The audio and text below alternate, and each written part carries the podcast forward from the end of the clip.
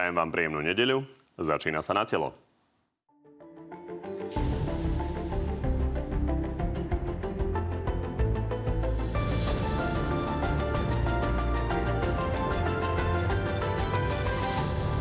Koalícia je definitívne v menšine a rieši náhradu za ministrov SAS. Nemajú to vraj byť politici, ale odborníci. Nemôže to byť len fachman, ale úplne neschopný manažer. Žijeme veľmi náročnú dobu. Je potrebné, aby tie rezorty fungovali. Ešte viac ako doteraz sa zrejme bude zadrhávať parlament. Koalíciu pritom čaká množstvo dôležitých hlasovaní. Vrátane toho o budúcoročnom rozpočte. Vidím to tak, že za nezahlasujeme, lebo mám nejaké očakávania, čo tam Igor Matovič všetko napíše. Menšinová vláda bude pritom musieť rýchlo riešiť aj ceny elektriny a plynu. Opozícia je už vyzýva na posielanie peňazí. 300 eurový e, energetický šek pre každú domácnosť, ktorá dokopy nemá príjem väčší ako 2000 v hrubom. Je len o tom už s dnešnými hostiami.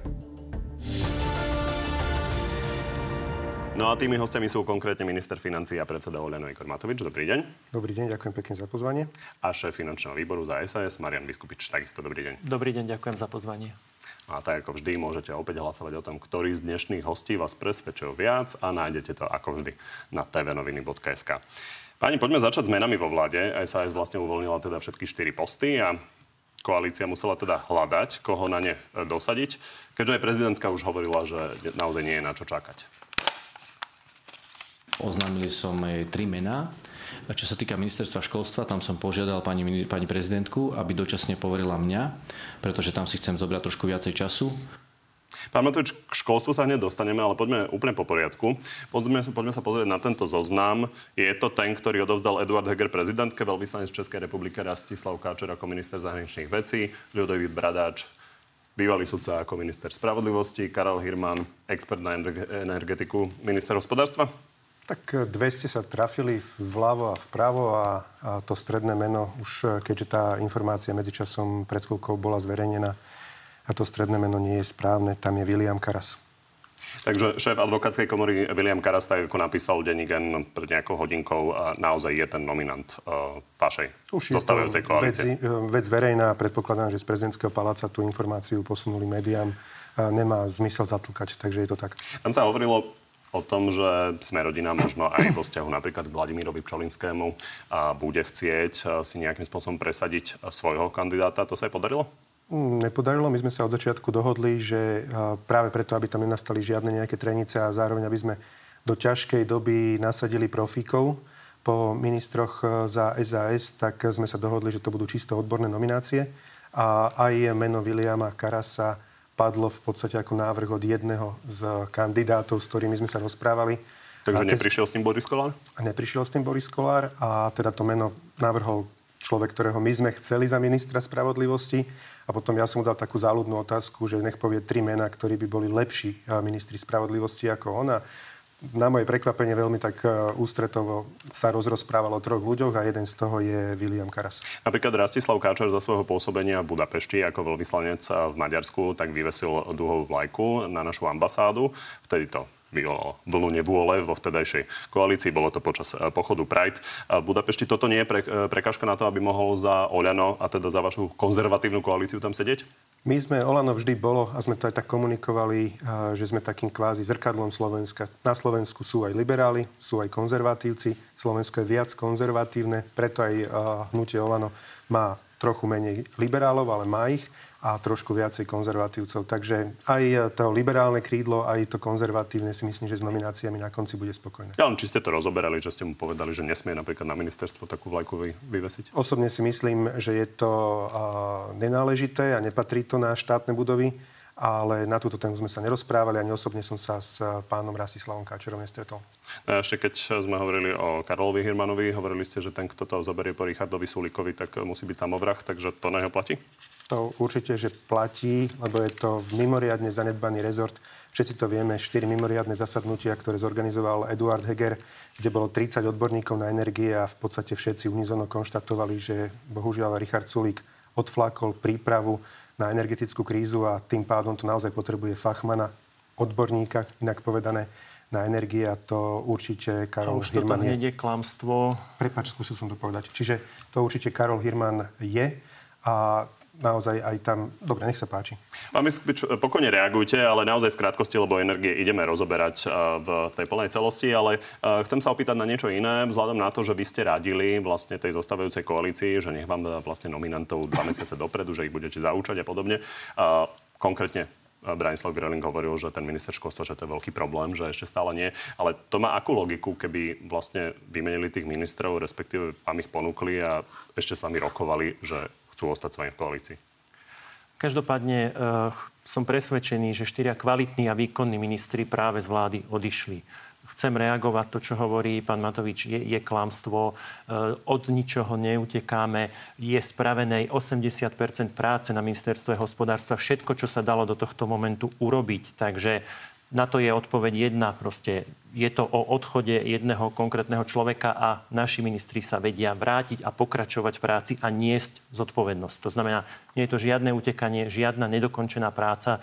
Toto je naprosto jasné. Čo sa týka samozrejme toho zaučania, no áno... K tomu školstvu sa pýtam najmä. Každopádne, ešte stále nie je minister školstva predstavený. Toto je obrovský problém. Proste je začiatok školského roka po dvoch mesiacoch, kedy teda minimálne mohli si teda chystať, e, keď už aj nie zaučať kandidátov, tak je to, je to veľký problém pre tento rezort, že ten minister školstva momentálne nie je predstavený a uvidíme, čo bude. Čo na to hovoríte? Lebo je naozaj pravda, že v školstve treba riešiť problémy a pomerne akutne, takže dokedy budeme čakať?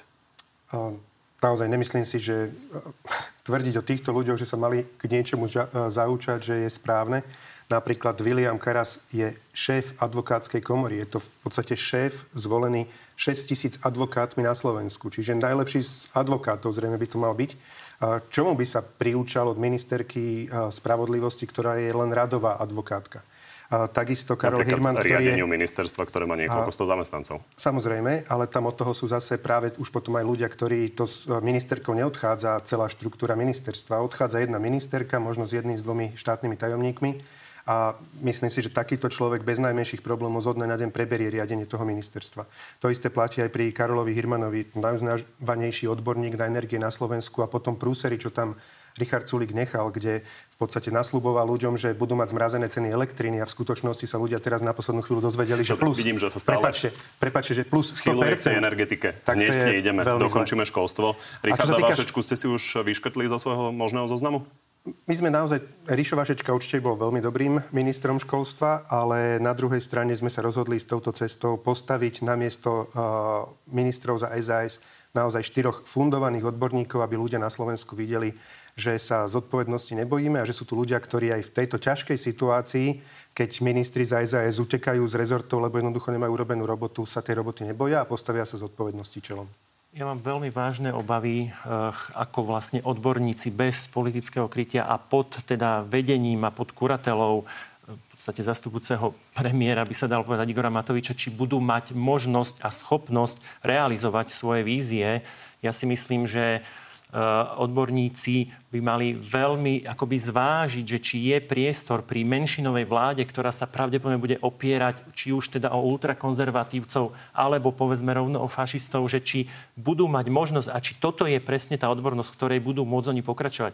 Ja by som sa ešte možno vrátil k tomu ministrovi školstva. Teraz Otázka znie, že OK, zruší sa sexuálna výchova alebo etika, aby sa vyšlo v ústretí týmto ultrakonzervatívnym poslancom? Alebo ako to bude fungovať? Ja sa veľmi obávam o, o, o toto fungovanie, ja sa veľmi obávam o takú tú samostatnosť, svojprávnosť a o možnosť presadzovať riešenia od týchto odborníkov ja ma tak len napadá od ministra zdravotníctva, keď chcel vlastne presadiť určitú agendu, ktorá teda bola v rozpore s pani Záborskou alebo so stredovekým vnímaním Igora Matoviča, proste dostal po hlave a musel proste ten materiál stiahnuť. Čiže tohto sa ja veľmi obávam a samozrejme noví ministri budú musieť veľmi s týmto popasovať sa. Pán Matovič, nebude na školstve niekto, kto vyvolá nejaké ďalšie kultúrne vojny?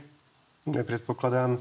Ja si myslím, že práve toto obdobie, keď SAS e, síce bude robiť všetko e, preto, aby sa menšinovej vláde nedarilo so svojimi novými kamarátmi od fašistov alebo od Fica alebo Pelegriniho, na druhej strane ľudia aspoň uvidia, že kde bol naozaj pes zakopaný, kto tu vyvolával konflikty.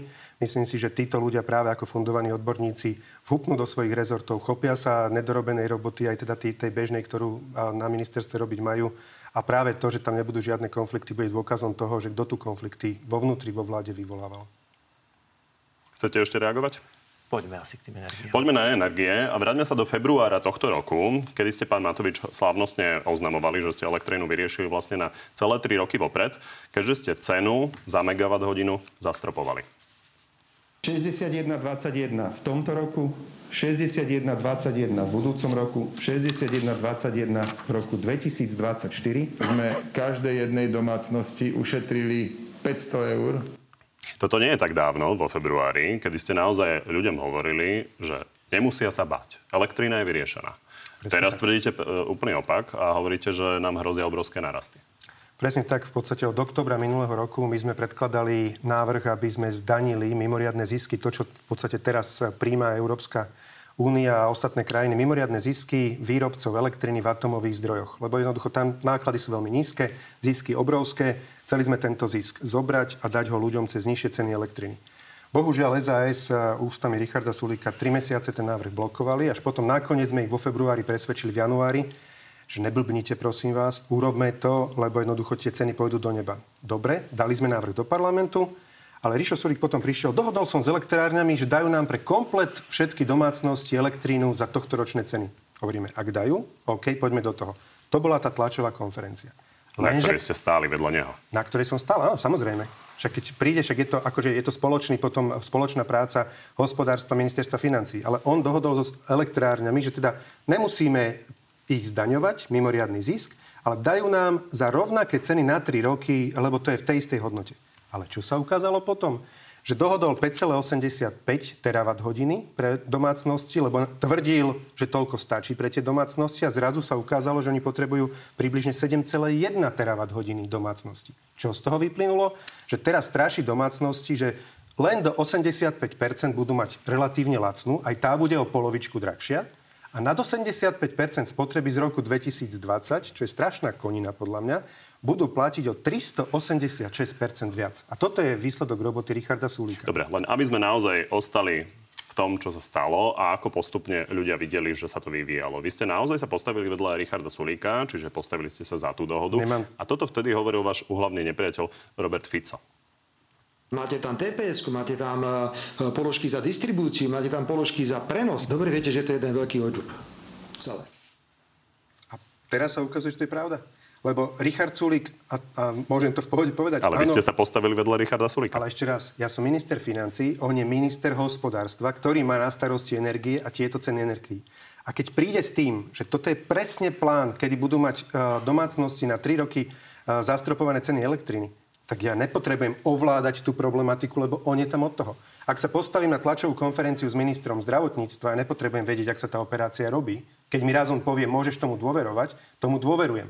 A jednoducho Ríšo Sulik oklamal celé Slovensko s tým, všetky domácnosti, viac ako 2 milióny domácností, že v kľud 3 roky budú ceny v pohode. Ale potom ešte ďalšia chyba, čo bola okrem toho, že nedohodol dostatočný objem elektriny lacnej, ďalšia chyba bola tá, že 5 mesiacov de facto nerobil nič. Až v polovičke júla posunul zmluvu so slovenskými elektrárňami Európskej komisii a medzičasom do neba narastli ceny elektriny, ktoré práve sa musia kupovať na tie poplatky, čo teraz Fico spomínal na distribúciu a Dobre, podobne. Ja len pripomeniem, že vy ste tam naozaj stáli a hovorili na cent presne, koľko bude stať megawatt hodina. A Robert Fico vtedy tvrdil, že je to odžup. A pán Vyskupič, skúste reagovať teda na to, lebo Samo... pravda je, že tam stal aj Richard Sulík Samozrejme... a pravda je, že ste ľudí nechávali v tom, že elektrina je vyriešená. Samozrejme, budem reagovať. Tak teraz sme počuli poplašnú správu a počuli sme absolútne nepravdivé vyjadrenia. Ja to skúsim zhrnúť. Áno, na začiatku bolo memorandum, u ktorého bol podpísaný aj minister Sulík, aj minister Matovič. A viete, ono, pán Matovič je najlepší v hľadaní vinníkov niekde inde. To sme videli, to videla krajina x krát. Ale teraz toho vinníka netreba hľadať, pretože nie je žiadny problém. E, energia je zastropovaná na 61,20, to je tá základná, základná komodita a všetky ďalšie parametre, či už je to teda Národný jadrový fond alebo, alebo TPSK, sú už definované.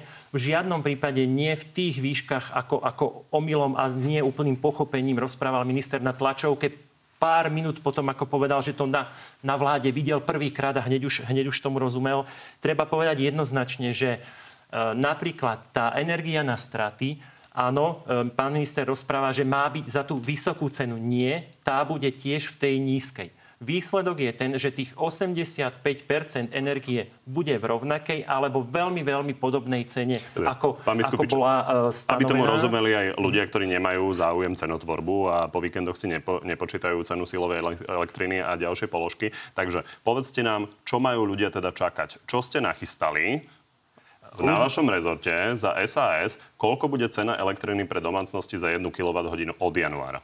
Ľudia majú čakať to, že 85% energie ich spotreby z roku 2020 bude za veľmi podobnú cenu ako v Lani. Je tam jediná, alebo ako tohto roku, je tam jediná položka a to je TSS, ktorú má na starosti zrovna ministerstvo financí, respektíve... Urso. Určuje TSS-ku. Urso. Bavíme sa o TSS. Úrad pre reguláciu sieťových určuje odvetví. ju, určuje ju... určuje ju Urso. Neučil. Naštudovať si no. trošku zákon. Dobre, každopádne. Čo je to veľmi podobná? Uh, veľmi podobná znamená, že bude možno maximálne o 2, 3, maximálne 5% vyššia. Pretože tá tarifa za, za uh, správu systému alebo za systémové služby výrazne pravdepodobne narastie. Nie je určená, ale hovorím, že to je vo, v gestii ministerstva financí. Ale každopádne tá cena bude takmer rovnaká. Keď bola teraz tohto roku 190 eur, tak pre budúci rok bude povedzme 190 2, 3. To ste hovorila, e, hovoríte veľmi presne, teda Richard Sulik, keď tu v útorok sedel, tak on odmietal toto povedať, povedal, že to nemôže nikto e, nejakým spôsobom si typnúť a že to bude trvať týždne. Takže vy hovoríte e, naozaj to, že keď 85% spotreby budeme mať, tak budeme za ne platiť maximálne o 2-3% viac ako za tých 85% spotreby áno, teraz. o veľmi málo percent viac, áno. Pán Matovič?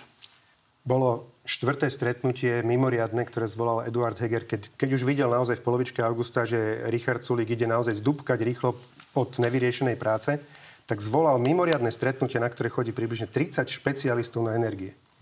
Áno, chodia tam aj z ministerstva hospodárstva, ale je tam aj ich nominant, šéf Úradu pre reguláciu sieťových odvetví, pán Juris. To je kľúčový človek dnes, ktorý vie o tom naozaj, že ako sa tie energie budú vyvíjať, alebo ceny energií. A on sám tam vyzýval ministerstvo hospodárstva, že prosím vás, robte už niečo, lebo nemáte nachystané podklady na to. My sme už dávno mali dať návrhy pre distribučné spoločnosti.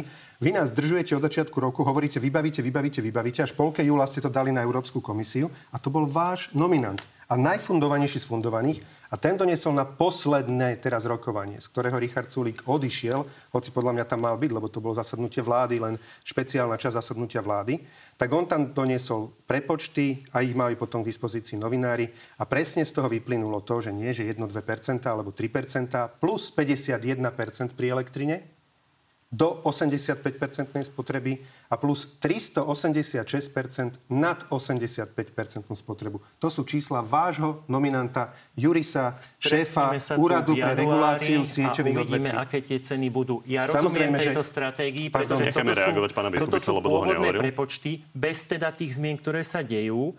A jednoducho, áno, teraz sa strašne hodí, aby to vyzeralo veľmi zle, a potom presne to isté, čo je pripravené, čo je urobené a čo vo finále dneska blokuje zrovna ministerstvo financí sa stane a tie ceny budú také, ako my hovoríme. To znamená, toto je stratégia, hovorím, poplašná správa a chápem teda, že jasné za všetko môže SAS. Stretneme sa tu v januári a uvidíme, aké tie ceny budú. Môžem jednu vetu iba. Váš nominant, Juris, osobný priateľ Richarda Sulíka, ktorého dal za šéfa Úradu pre reguláciu sieťových odvetví, skratke URSO, tvrdí, že sú to tieto ceny, ktoré odovzdáva Richard Sulik. Takto ste to nachystali. Samozrejme, že my teraz musíme urobiť všetko preto, aby táto extrémna dražoba nedolahla na domácnosti ale bohužiaľ to už vy budete v Exceli, či v Exceli, v exile a budete utečení v opozícii, ja skon, skúsim dokončiť, budete utečení v opozícii s Mazurékom, s Ficom a podobnými a budete ukazovať na vládu a my budeme riešiť váš problém. A ešte raz hovorím, váš nominant to tvrdil. Ja Pred všetkými opakovane a tvrdil, že podsúvate ľuďom klamstva. Takisto ako ty hovoríš hlúposti, že, že tarifu za systémové služby určuje ministerstvo financí. Prosím ťa pekne, si trošku naštudujte aspoň zákon. To sú vážne veci. Váš človek Júri správne na to stretnutie povedal, to že v Čechách... A je to regulované, Čechách, to je pravda. Pardon, Ale otázka môžem znie, dokončiť, môžem, môžem dokončiť, ja? môžem dokončiť.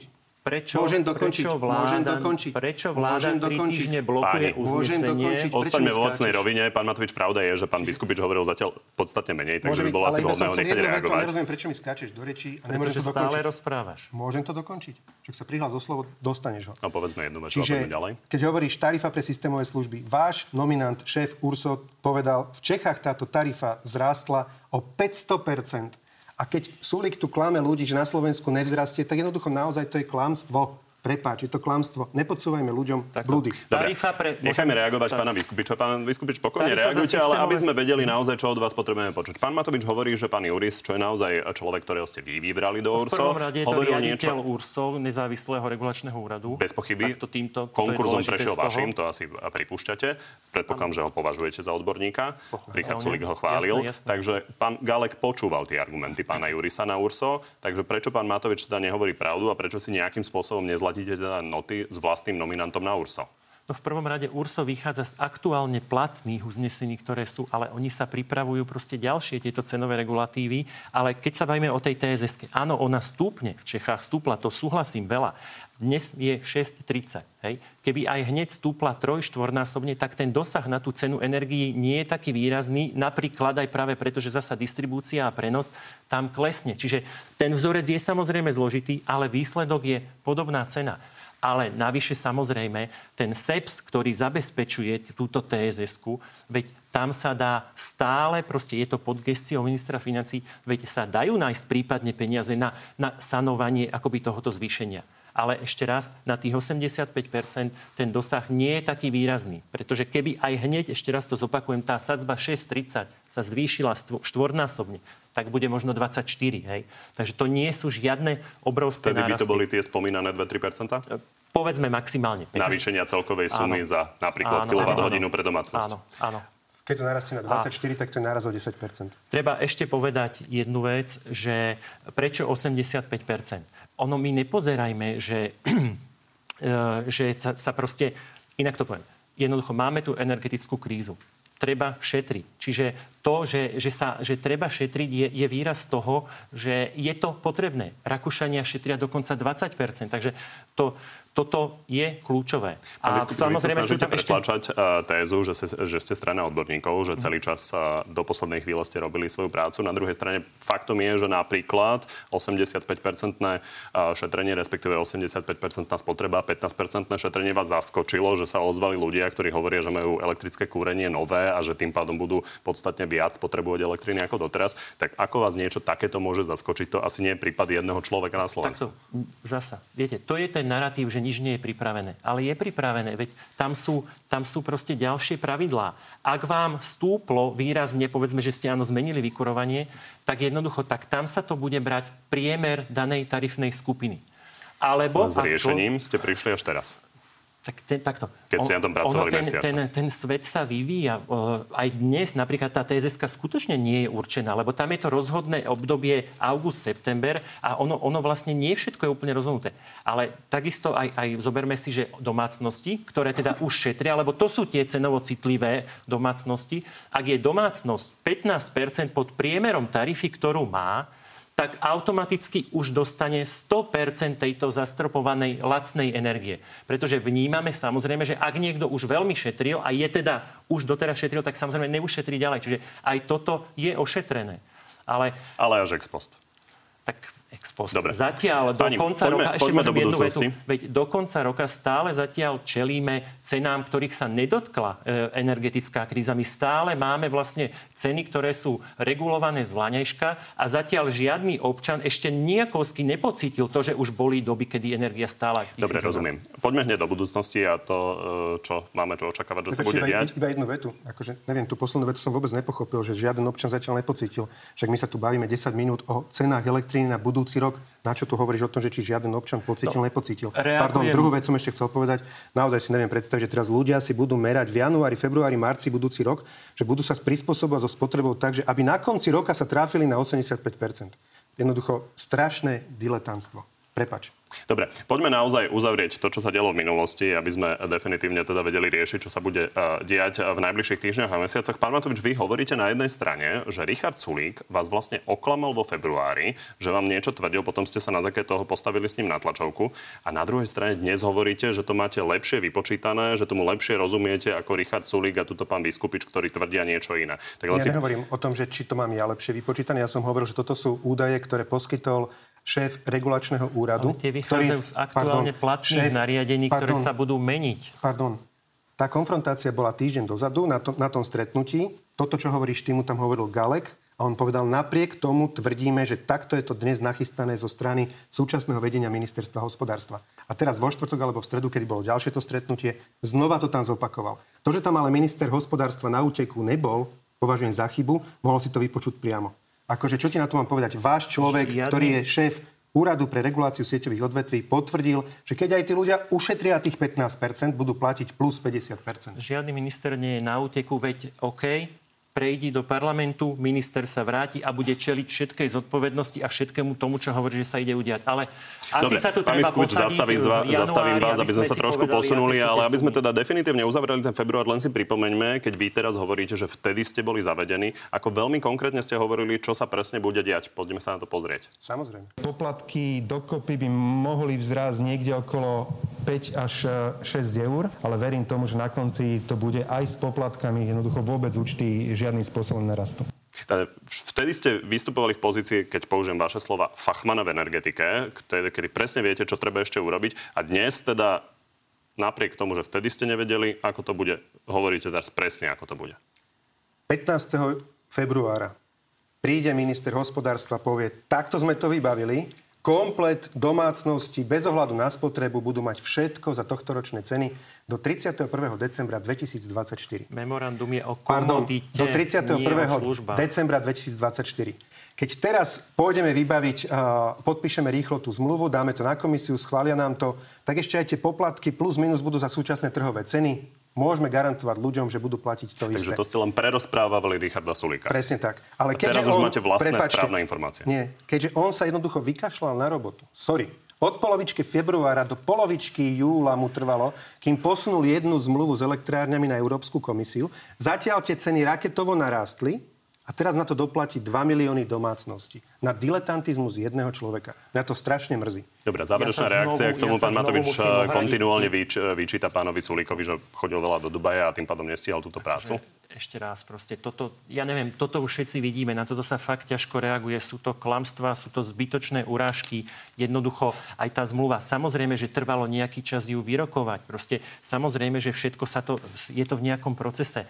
Ale jednoducho, sadnime si tu na v januári a povedzme si, a kde budú tie ceny. A potom to pozerajme inak. Nie, že 15% je za vysokú cenu to, čo sa podarilo, a ja to hovorím spoločne, lebo aj jeho podpis tam je, je, že občania dostanú 85% energie za výrazne diskontnú cenu, ktorá je násobne nižšia, ako je cena komunity dnes. Čiže tu na v podstate namiesto ako takéhoto hádania by sa dalo povedať, veď obaja, obaja ministri boli na začiatku a treba to len dotiahnuť. Len netreba robiť tú stratégiu, že teraz je všetko zlé, lebo Sulík, a keď Sulík odíde, tak do týždňa už bude všetko dobre.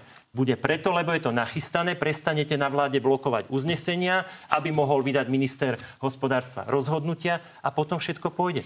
Ja tvrdím, že všetko je pripravené a v januári si tu môžeme porovnať, aká tá cena bude. Dobre, všetko, čo sa ďaleko. do dnešného dňa dalo pripraviť, je pripravené. Január je ďaleko a teda bude treba zrejme podniknúť nejaké kroky už bez ohľadu na to, či má pravdu jeden alebo druhý. A v každom prípade Boris Kolár prišiel v nedelu s nápadom, že minulú nedelu, že treba kúpiť kúpiť elektrárne, že týmto vyriešime?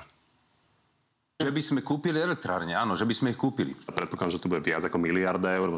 Ja si myslím, že to bude okolo 1 miliardy. A kde ho chcete nájsť? Ja si myslím, že ten e, štát je schopný uh, nájsť 1 miliardu. Toto sa stane? To je jedno z riešení samozrejme. Dnes e, základná úloha naša spoločná, potom ako ministri z SAS odišli, je, aby sme túto situáciu zvládli aby nový minister hospodárstva prišiel spoločne zastrešil tie rôzne riešenia, aby sme vybrali tie najefektívnejšie. Áno, jedno aj z riešení je, že skúsime sa dohodnúť s súčasnými akcionármi na tom, že by sme odkúpili podiel v slovenských elektrárniach, keďže vieme, že v svojho času Zurinda s Miklošom predali trestuhodne tento podiel. Potom, keď Fico ho pred desiatými rokmi mohol odkúpiť, tak jednoducho trestuhodne nevyužil predkupné právo a dnes všetci ľudia na to doplácajú. Richard Sulik hovorí, že je nereálne to, to, čo tvrdí Boris Kolá, že by to stalo miliardu. Koľko by to stalo? Vôbec neviem, že od toho sú potom e, auditorské spoločnosti, ktoré by to oceňovali. Je to jedno z riešení, ale poviem, toto je to krajné riešenie. Len aby ste nám vysvetlili, čo by to prinieslo, vzhľadom na to, že slovenské elektrárne nám neúčtujú tieto všetky položky, ktoré nejakým spôsobom potrebujete riešiť, aby e, teda celková cena elektriny nestúpla. Veľmi zjednodušene, čo by to prinieslo, možno použijem nejaký papier, keď ho tu mám. Slovenské elektrárne dnes v atomovej elektrárne Bohunice vyrábajú elektrínu za 38 eur 1 megawatt ale na trhu elektrina dnes stojí 520 eur 1 MW. Čiže my vlastne elektrárne z podniku, v ktorom má tretinu štát, predávame na trh elektrínu a na konci sa k podnikateľom dostane elektrína za 520 eur a pred dvomi týždňami za 1000 eur 1 MW mega, 1 megawatt hodina. Čo by to teda znamenalo, že by nám to umožňovalo možno veľmi podobnú politiku, ako má Francúzsko u seba urobenú, že vedia garantovať približne 80% spotreby podnikom za štátom garantovanú cenu niekde okolo 42 eur na jeden Tam ide skôr o podnikateľov ako o tú zmluvu pre občanov. Samozrejme, že občania by boli v prvom rade, čiže domácnosti by tým pádom mohli mať súčasné, alebo teda súčasné tohtoročné ceny možno na 10 rokov dopredu garantované, ale zároveň by sme vedeli v podstatnej časti podnikateľského priestoru alebo podnikateľov garantovať ceny, ktoré by boli férové. Je Lebo dnes to prebehne cez ten trh. Možno zisk sa vyvedie niekam do Nemecka, do Francúzska, niekde obchodníci s ním tam, si, tam majú zisk a na konci my sme na Slovensku chudobní príbuzní. Je to ale skôr nepravdepodobné, že by sa to udialo. Je to jedno z tých krajných riešení. Ja osobne by som bol za toto riešenie a bol by som rád, aby sme vlastne napravili chyby, či už Zurindu, Mikloša, ktorí to sprivatizovali, alebo Fica, ktorý nevyužil predkupné právo a nezobral si elektrárne späť do štátneho majetku. Určite môžete, vidím, že ste si priniesli deficit verejných financí, Áno. ale skúsme reagovať teda aj na tú možnú kúpu Sa, elektrárny. Samozrejme, teda na to idem reagovať. E, to, že elektrárne nie sú štátne, sa javí, že to bola chyba. Áno, to s tým sa asi súhlasiť dá. Ale robme veci reálne, ktoré dávajú zmysel a vieme ich urobiť. Dnes krajina v žiadnom prípade pri daných deficitoch a danom vývoji aj budúcom a hrodziacich deficitoch nie je žiadny priestor, aby sme dokázali naspäť kupovať elektrárne. To, to treba jasne povedať. Treba, treba sa venovať tomu, čo je na mieste. A veľká časť produkcie, alebo značná časť produkcie elektrárny je teda kúpená za 61,20, takže tiež nestrašme, že teda všetko je za tie vysoké ceny a a riešme veci, ktoré je možné riešiť. Dnes rozprávať o kúpe elektrárny pri tom, keď sme túto krajinu ešte spoločne, to treba povedať, zadlžili asi do konca roka to bude 16 miliard ďalších, rozprávať o kúpe elektrárni je možno zmysluplné, ale nedáva to zmysel preto, pretože to nevieme urobiť. Nemáme na to peniaze. Toto je fakt.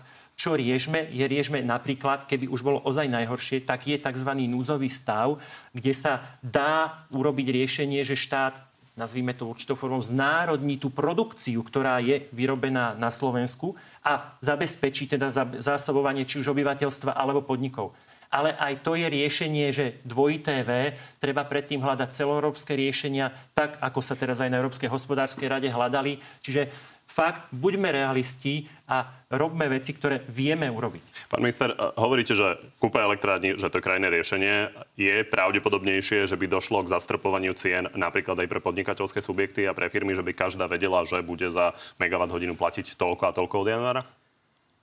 Najpravdepodobnejšie riešenie sa zdá aj to, ktoré v podstate teraz tak postupne chápu aj na tej európskej úrovni, že by sme obmedzili zisky výrobcov v takýchto zdrojoch alebo výrobcov elektríny v atomových zdrojoch, lebo cena uránu, ktorý vstupná surovina vstupuje do výroby atomovej elektriny, tak narastla len minimálne a naozaj je to v podstate zanedbateľná časť celkových nákladov, ktoré tieto elektrárne majú. Tým pádom, keď raz majú zaokrúhlenie 30, 38 alebo 40 eur náklady na 1 MWh hodinu, tak je to veľmi dobré, aby sme do toho vstúpili, lebo jednoducho ten zisk medzi nákladmi a tým, ako sa cena elektríny dostane naspäť podnikateľom, je extrémny a toto riešenie my sme navrhovali od oktobra minulého roku. SAS ho blokovala. Dnes, v podstate tento týždeň, to včera to bolo? Včera? Nie, pardon, v piatok bolo stretnutie ministrov za hospodárstva v rámci Európskej únie a povedali, že áno, touto cestou treba ísť. Takže predpokladám, že toto bude prvé riešenie,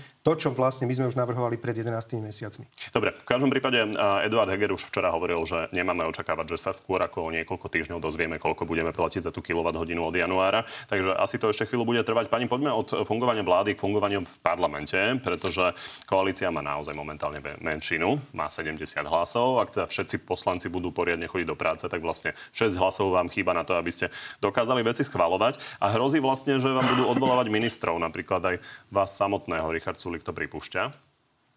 Či si viete predstaviť, že by ste povedne skoro v oktobri napríklad zašli za Petrom Pellegrinim, už budete v parlamente, či vám dá 7 podpisov na to, aby ste mohli odvolávať? Povedal som, že nevylučujem to, čiže inými slovami áno, viem si to predstaviť. Máme to očakávať? Uh Celé leto sme sa snažili vyriešiť problém Slovenska, vyriešiť to, že minister financí gňaví krajinu, že e, rozbíja verejné financie. Snažili sme sa teda o odchod ministra financí. Je naprosto legitímne a je to vlastne konzistencia, že sa o to isté budeme snažiť aj naďalej. To znamená, tak ako povedal pán predseda Sulík, áno, my nevylučujeme to, že teda budeme aj iniciovať, ale, v prvom rade všetci poslanci zahlasujeme za odvolanie ministra financí, pretože máme pocit, že to je to riešenie pre krajinu. Pán minister spôsobuje väčšinu problémov, ktorá, ktorej tejto kraj, táto krajina čelí, väčšinu hádok, Takže áno, vieme si to predstaviť. Pán Matovič, asi by nebolo prekvapivé, keby sa snažili vás odvolať, keď sa vlastne vás snažili odvolať už vo vnútri tej koalícii. Ja, s tým, ja s tým naozaj počítam, však Richard Sulik už pred eh, rokom, alebo kedy tam bolo hlasovanie, ktoré, s ktorým prichádzala opozícia, tak vtedy sa snažil zabezpečiť hlasy aj v koalícii na moje odvolanie. On to bude robiť jednoducho stále, ale jak som povedal aj pred možno 20 minútami, ľudia budú mať možnosť vidieť. Budú vidieť fungovanie vlády bez Richarda Sulíka a bez SAS a na konci zistia, že hops, niekde je problém. Zrazu je pokoj, zrazu nie sú hádky. Tak kom bol problém? V Matovičovi či v Sulíkovi?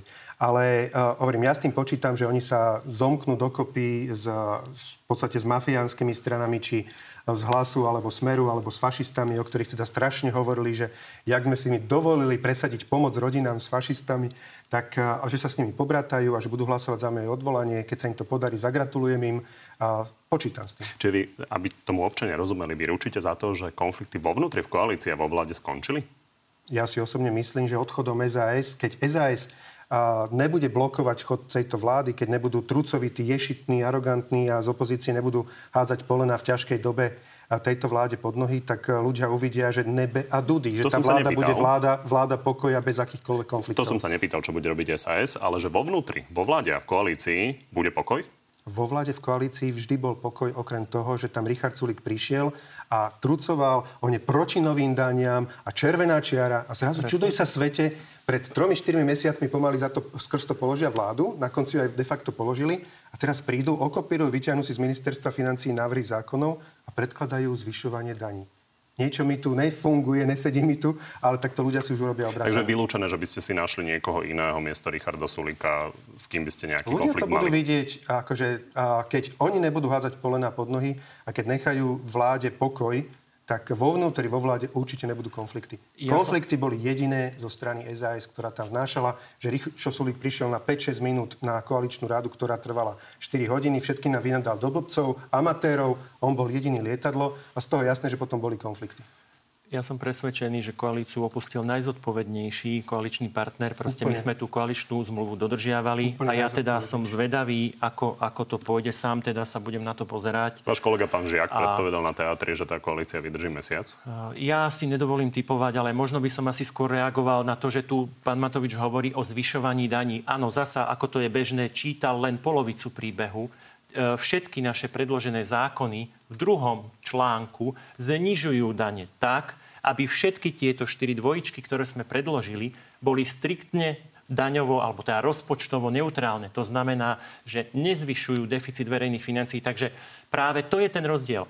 Áno, minister zabudol povedať, že aj oni majú predložené návrhy do parlamentu daňové, tie zvyšujú hej, dane a tie zákony, ktoré my sme predložili, iné dane znižujú tak, aby sme pomohli ľuďom a tak, aby to štátny rozpočet nestálo ani korunu. Čiže pán minister tu hovorí o pomoci ľuďom, ale realita je, to už nepovie, že len zvyšuje dane a potom možno príde nejaký balíček, ktorý sa viac alebo menej trafí a ktorý aj spolu so zvýšenými daňami viac alebo menej poškodí konkurencieschopnosť ekonomiky a vôbec poškodí ľuďom. Aby sme ľuďom. teda ešte dokončili to usporiadanie v parlamente, tak uh, akú má logiku, že pôjdete odvolávať Igora Matoviča, ale zároveň by ste chceli asi nechať uh, predsedníctvo vo výboroch, napokon by ste uh, predsedom dôležitého finančného výboru. Chceli by ste, aby vám Martina Klusa zvolili za nového podpredsedu parlamentu, keďže Milan Laurenčík vám odchádza?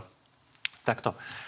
My sme teda odišli do opozície a dnes je úlohou, viete, zbytočne sa mňa pýtať, čo bude. No, koalícia riadi krajinu a treba sa ich pýtať, ako ja chcú sa vás pýtam, čo bude v parlamente, kde no, sedíte. Tak my čakáme, čakáme na to, či, tá, či nás kolegovia oslovia, či sa teda budú uchádzať o naše hlasy, či sa budú uchádzať o podporu zákonov. Ja hovorím, že automatická podpora z našej strany nie je dôvod. Ja sa pýtam teraz vyslovene na tie funkcie. Takže vy ostanete na pozícii Takto, šéfa finančného výboru, nikam sa nechystáte. Viete, toto, toto nezáleží odo mňa. Aj odvolanie akéhokoľvek šéfa výboru, aj e, vymenovanie nového je vecou e, tajnej voľby v parlamente. To znamená, ja môžem povedať jediné. Ja budem rešpektovať dianie v parlamente.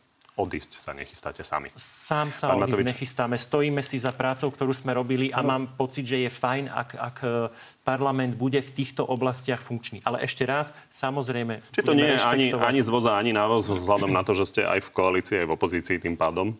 Viete, rozprávať o tom, že či Saska lpí na stoličkách, keď práve odišli štyria najdôveryhodnejší a najkvalitnejší ministri z vlády, je také, že myslím, zbytočné. Pán Matovič, zvolíte Martina Klusa a, ako súčasná koalícia, respektíve pridáte svoje hlasy na to, aby sa mohol stať podpredsedom parlamentu? Táto debata ešte neprebehla, takže budeme sa o tom rozprávať. Tradícia je taká, že koalícia má troch podpredsedov parlamentu, opozícia jedného. Opozícia jedného aj má, takže bolo by to nejaká zmena tradícií, ktoré v parlamente sú. Zároveň ale teraz ste tu, toto bola taká skúška správnosti, že aby sme videli, že vlastne o čím v skutočnosti naozaj išlo. A povedali vopred, že s našimi hlasmi nepočítajte, nepodporíme vám žiadny zákon, to povedal Ríšo Sulík, ak nám odvoláte ktoréhokoľvek z našich podpredsedov či predsedov výborov. A to je naozaj tam je vidieť, že sú prilepení na stoličkách a chcú mať tieto nejaké výhody. Hoci to je taká trápna výhoda. Na Napríklad ty. Zajtra odstup a bude vybavené. A potom ešte ty. A keď zajtra odstúpiš ty, tak nebude vôbec odstup, problém na Slovensku. Zajtra, to bude ten dôvod, kedy zajtra, bude táto krajina v po, pokoji odstup, a kedy sa začne pracovať odstup, v jej prospech. Zajtra odstup a uvidíme, či si prilepený alebo nie si prilepený na stoličke. A zajtra odstup. Ty čiže, a tiež budeme vidieť, čiže majú, boli požiadaní, aby ste odstúpili a potom môže pokračovať štvorkoalícia, tak nie je to trošku neadekvátne, čo hovoríte? Prepačte, SAS má 5 predsedov výborov z 15. 5 z 15. 5 z 15 je jedna tretina. Mali by mať 50 poslancov. Majú ale... 20, prepač. Majú 20. Ale nárokujú, či mali by mať dvoch predsedov výborov, ale nárokujú si na 5. A keď povieme, že tých 5 je veľa, mali by ste mať dvoch, lebo také sú parlamentné zvyklosti, také sú parlamentné počty.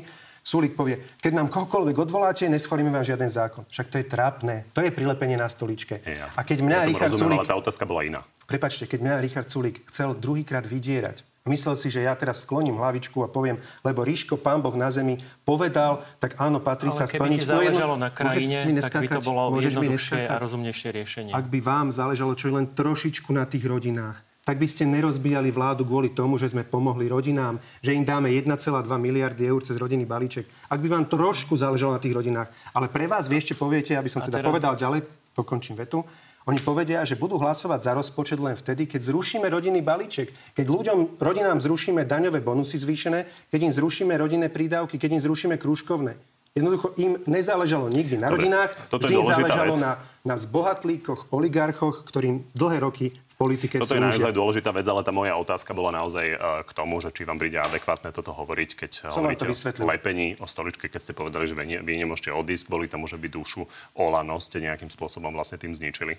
Ešte raz som vám to vysvetlil. Vy by ste sa nechali vydierať, kebyže vy zoberete do podnájmu do vašeho bytu. Nemuseli by ste dokončiť. Dobre, a držíš dokončiť, dobre, krajinu. môžem dokončiť. Vyzeráš pri tom veľmi seriózne, ale skúsim dokončiť. A keď vám domov by ste zobrali nejakého človeka do podnájmu. A po pol roku by ten človek si povedal, vieš čo, mne sa nepáči, že ty bývaš v obývačke, v obývačke budem bývať ja. Dobre, poviete si, vred to ber.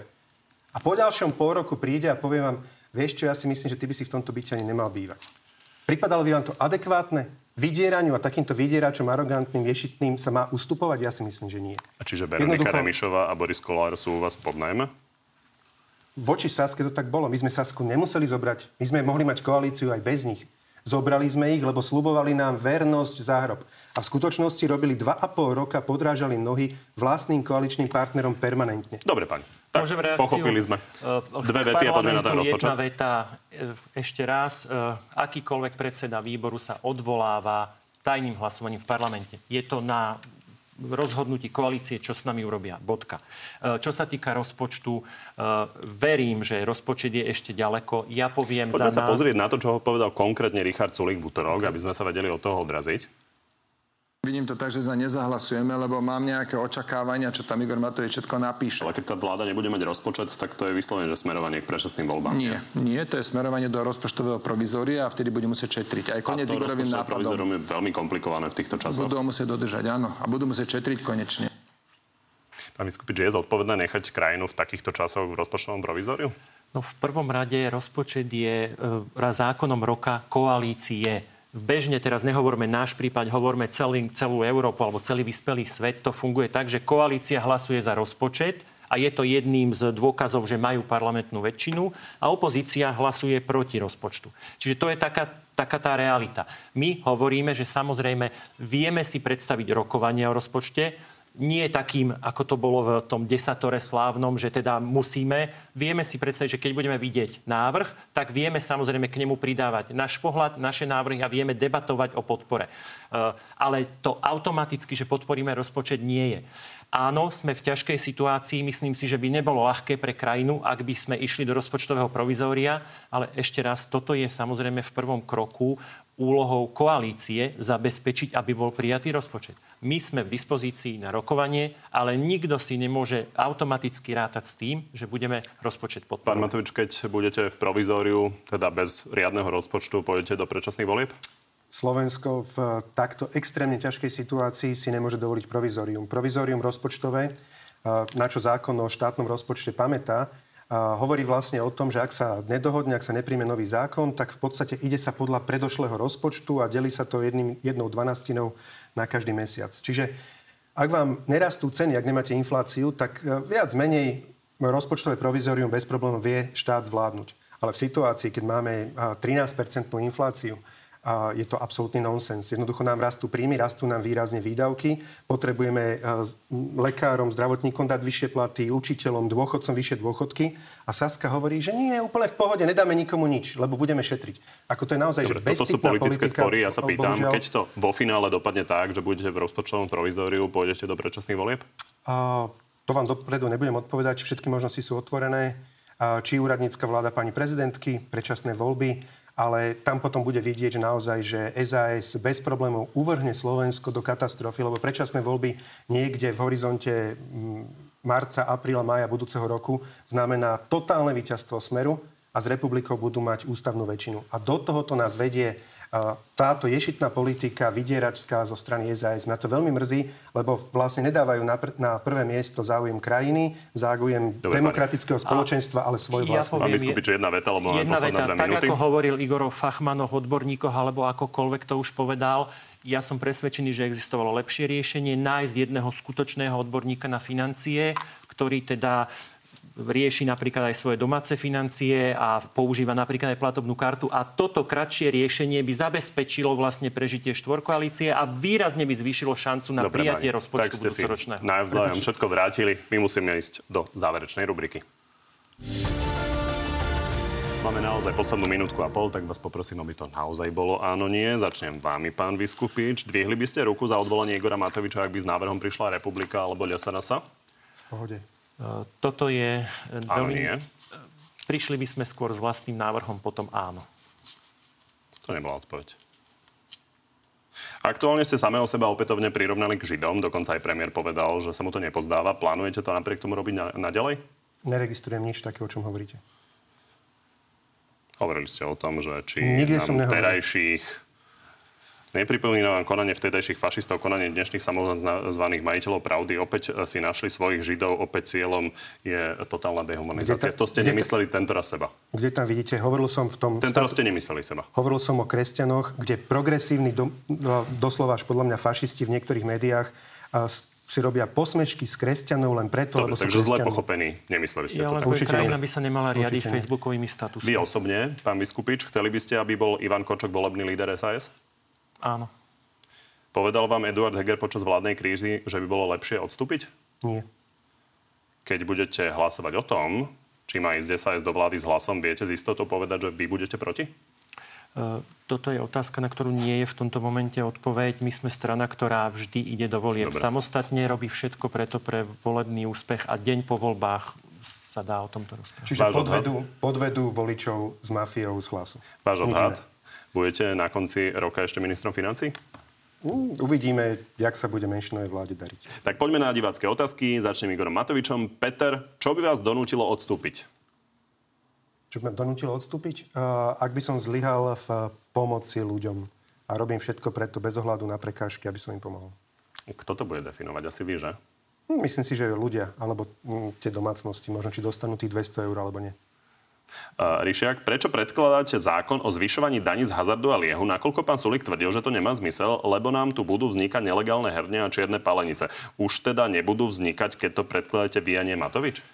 Pre, predkladáme zvýšenie dane z hazardu bez zmien, zvýšenie sadzby, čo ukazuje sa, že je priestor na to a zároveň súčasťou zákona je zníženie, respektíve zmena, ale s výsledkom zníženie registračných poplatkov za vozidlá.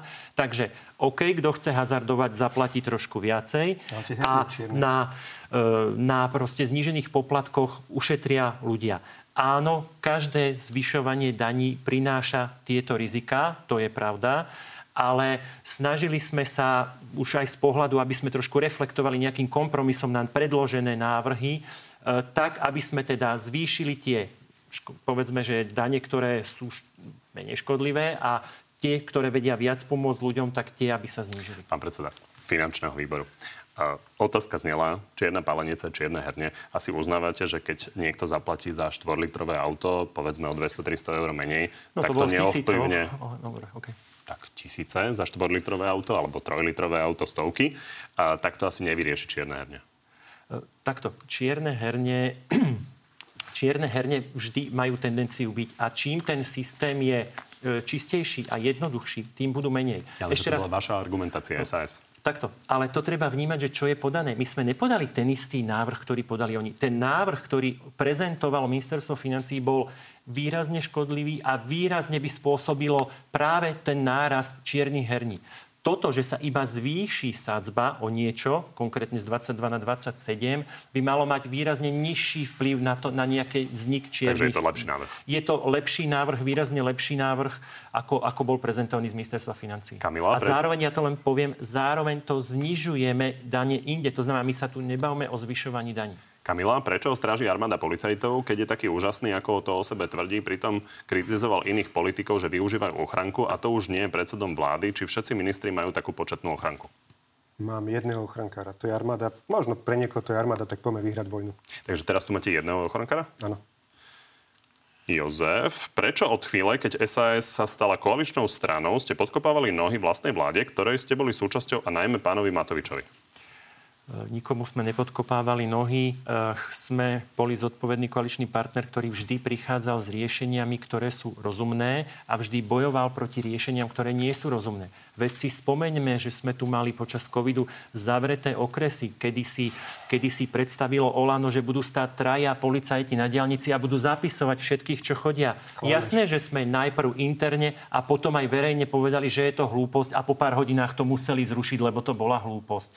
To znamená, takýchto prípadov bolo viacej. Jasné, že sme bojovali proti očkovacej lotérii, ktorá nič nepriniesla a stála veľa peňazí.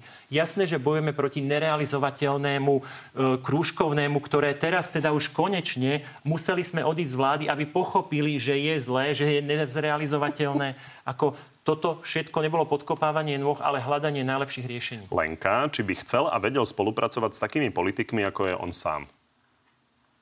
Ľudia uvidia. Keď Saska odíde, bude kľud. Keď samozrejme budú robiť zle, tak tá vláda rýchlo skončí, ale potom budú mať sami odpoveď na túto otázku. A to nebola tá otázka. Ale je to v podstate odpoveď. Poznáme vás charakterovo ako politika proste roky, rokúce, čiže majú ľudia predstavu, akým spôsobom komunikujete, ako sa správate. Čiže otázka od Lenky je, či by ste sami so sebou, vy sami, keby ste mali takého partnera, chceli spolupracovať. No, bez najmenších problémov a ľudia uvidia, že s Matovičom sa spolupracovať dá a že Sulik bol jedinou príčinou problémov. Richard, dal sa zaočkovať? Kto? Vy. Nie.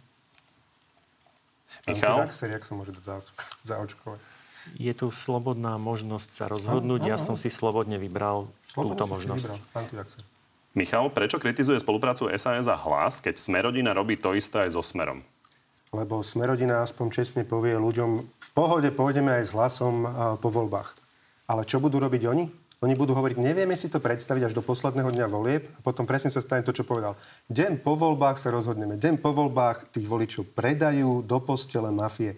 A tohoto sa bojím a o tom to bude a hlavná téma, myslím si, že nadchádzajúcich parlamentných volieb. A teraz vláda bude teda držaná fašistami, krajnou pravicou, extrémnymi Môžete hlasovať, za dobré, môžete hlasovať za dobré návrhy, nemusíte trucovať s Ficom a s mafiou. Najviac, kto pracuje pre návrat Roberta Fica, si pán minister ty. Áno. Toto je problém Slovenska. Presne. Miro, posledná pre oboch. Vydrží táto vláda do konca volebného obdobia? A do konca volebného, riadneho volebného obdobia, samozrejme je to našim cieľom. A cieľom Sasky je, aby to nevydržalo, lebo vedia, že čím dlhšie budú v opozícii trucovať s fašistami a, a smerohlasom, tak tým viac ich voliči pochopia, že tak toto asi nevolili. A našim cieľom zase je presne opak, aby to vydržalo. No, či to vydrží? Ja dúfam, že áno.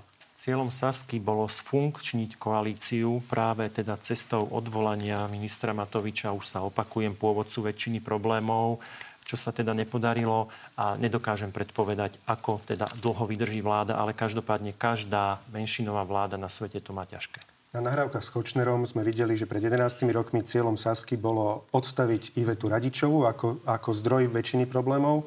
Pán Nepodarilo minister, sa im to dokončiť. nahrávku s Kočnerom nikto nevidel, Počúvaj, takže teraz skúsim dokončiť. si sa Ale túto sme aspoň videli. A nepodarilo sa im to, tak rozbili Radičové vládu, rozbili Matovičovi, rozbili takže, Hegerovú vládu, budú to robiť stále. Takže rovnako si sedel s Kočnerom a akurát, že teda Ale ja som s druhý ním to má nebil, problematické. ja som s ním nebil bandu, nemal som s ním 13 ranajok ako Ríško. Sedel si A nevynášal som informácie z voľby generálneho prokurátora, na čom Radičové extrémne Sedel si záležalo. s Kočnerom. To sú znaky čoho? Sedel si s Kočnerom. Ale však ja som to, je... verejne povedal. Sám som sa k tomu priznal. Nikto ma nemusel k tomu vyzývať. O Ríškovi muselo výjsť Sasanka, takže ne, nehrajme sa tu na niečo. Tak vám ďakujem, pani, že ste prišli na Markizy. Ďakujem. Ďakujem pekne. Z dnešného na telo je to všetko. Pri ďalšom sa vidíme opäť v nedeľu. No a v útorok popoludní máme pre vás v pravidelnom čase na TV novinách na Telo Plus, tentoraz s Ivanom Korčokom. Príjemný zvyšok nedele.